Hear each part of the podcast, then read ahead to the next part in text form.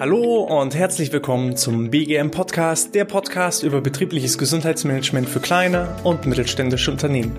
Mein Name ist Hannes Schröder und in der heutigen Episode haben wir mal wieder eine Solo-Folge.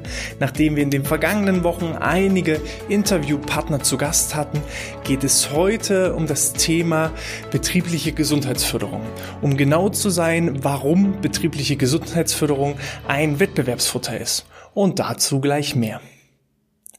In einer unserer ersten Episoden haben wir das Thema betriebliches Gesundheitsmanagement, was ist das überhaupt behandelt? Und äh, dabei ging es um die drei verschiedenen Säulen des betrieblichen Gesundheitsmanagements.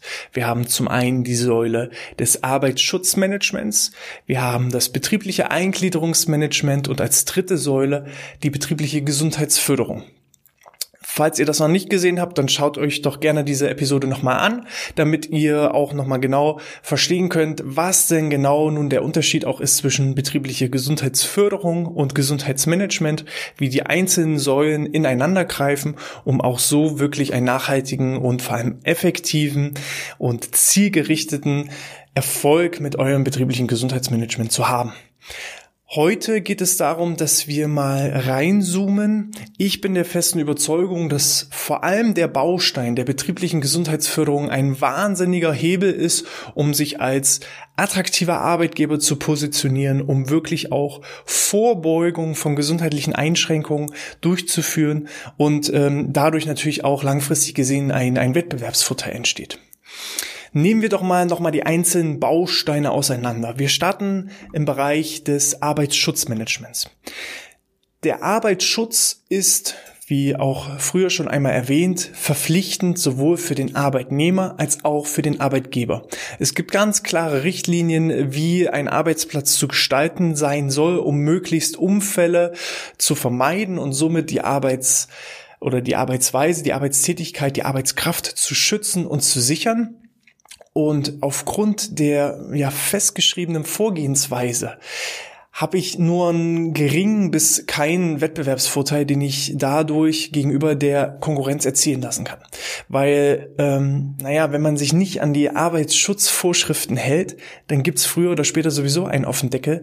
Und in meiner Tätigkeit als Personalreferent als auch als Geschäftsleiter, Geschäftsführer, habe ich in den vergangenen fünf Jahren so um die 100 Bewerbungsgespräche durchgeführt und bis dato kam noch kein einziger Bewerber mit der Frage, ja, was können Sie denn im Bereich Arbeitsschutz und Arbeitssicherheit für mich bieten?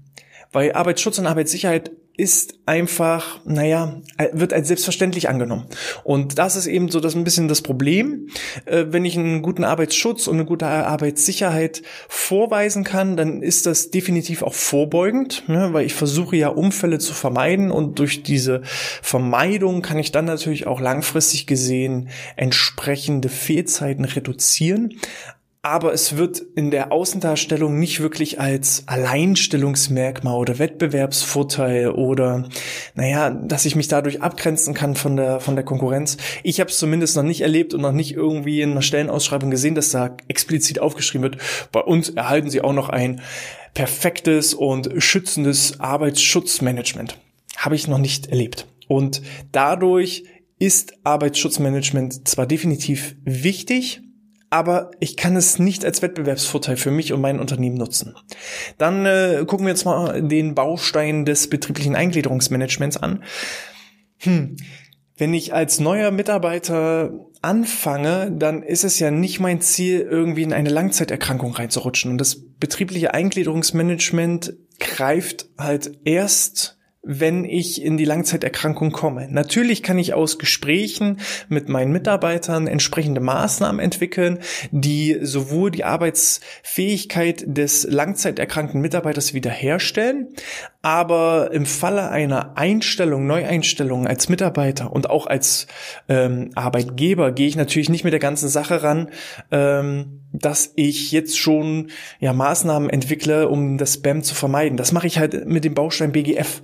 Aber äh, grundsätzlich tritt das Spam für beide Parteien, Arbeitnehmer als auch Arbeitgeber, wird, wird es erst relevant, wenn es meistens eben schon zu spät ist. Natürlich kann ich als Arbeitgeber dadurch meine Schlüsse ziehen und sagen, bestimmte Maßnahmen, die ich jetzt für den einzelnen Mitarbeiter entwickle, um seine Arbeitsfähigkeit wiederherzustellen und auch langfristig zu sichern, die kann ich auch auf andere Mitarbeiter übertragen. Aber dann kommen wir relativ schnell in den Baustein der betrieblichen Gesundheitsförderung. Und das ist nämlich genau der Punkt, warum ich der Meinung bin, dass BGF heutzutage noch ein absoluter Alleinstellungs- und Wettbewerbsvorteil.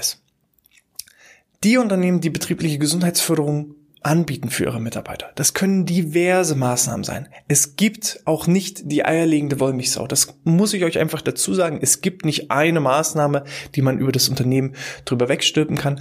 Und auch die Beispiele, die ich euch bringe, wenn ich von einem Yogakurs rede oder von einer Rauchentwöhnung, dann ist das ein kleiner Baustein von ganz vielen verschiedenen. Nicht umsonst heißt es betriebliches Gesundheitsmanagement. Ich muss schauen, wo sind die Bedürfnisse meines Unternehmens, wo sind die Bedürfnisse der Mitarbeiter, Mitarbeiter und dann baue ich mir mit verschiedensten Maßnahmen der betrieblichen Gesundheitsförderung ein Gesundheitsmanagement zusammen, baue das auch so auf, dass es in das betriebliche Eingliederungsmanagement mit reingreift. Ich baue es auch so auf, dass es in die Arbeitsschutzmaßnahmen mit eingreifen und andersrum genauso. Der Arbeitsschutz sollte so konzipiert sein, dass ich möglichst auch äh, entsprechend gar nicht erst Unfälle entstehen lasse.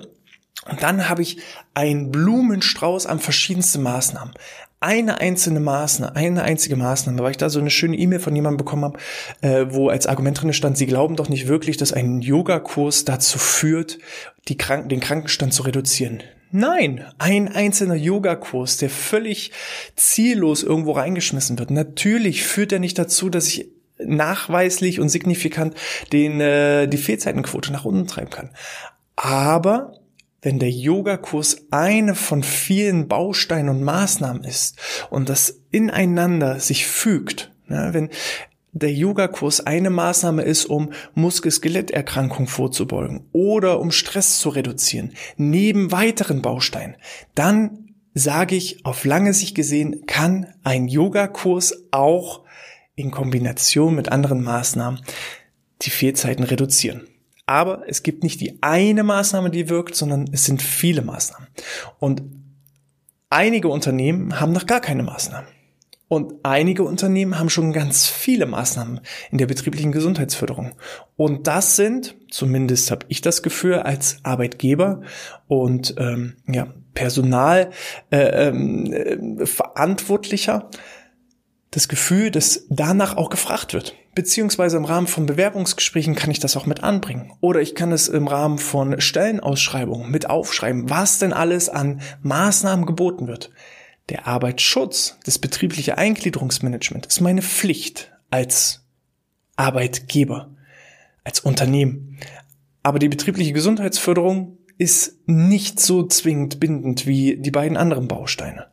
Und wenn ich da was mache und was sehr, sehr Gutes mache und meinen Mitarbeitern einen richtigen Mehrwert biete, dann ist es aus meiner Sicht ein riesiger Wettbewerbsvorteil. Ich kann mich dadurch als attraktiver Arbeitgeber positionieren. Ich kann aber auch gleichzeitig durch diese Maßnahmen wirklich noch Prävention betreiben. Habe ich die Mitarbeiter im betrieblichen Eingliederungsmanagement sitzen, ist es ja eigentlich schon ein kleines bisschen zu spät. Ne, es ist noch nicht ganz man muss da vom Fall zu Fall unterscheiden. Ich kann natürlich das Ganze noch irgendwo ins, ins Positive wenden, aber idealerweise habe ich die Leute gar nicht erst im betrieblichen Eingliederungsmanagement sitzen. Und das kann ich in vielen Fällen durch zielgerichtete Maßnahmen der betrieblichen Gesundheitsförderung ähm, ja, abwenden beziehungsweise auch reduzieren. Heute bloß eine relativ kurze, überschaubare Episode, nachdem wir in den vergangenen Wochen ganz, ganz viele lange Episoden hatten. Ähm, mich interessiert auch gerne hier wieder eure Meinung. Schreibt mir gerne ein E-Mail an info@outness.de.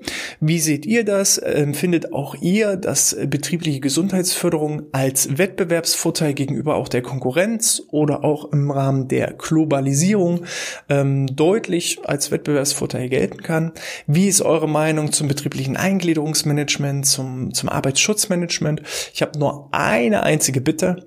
Wenn ihr eure Meinung schreibt, dann bleibt bitte fachlich und äh, konstruktiv.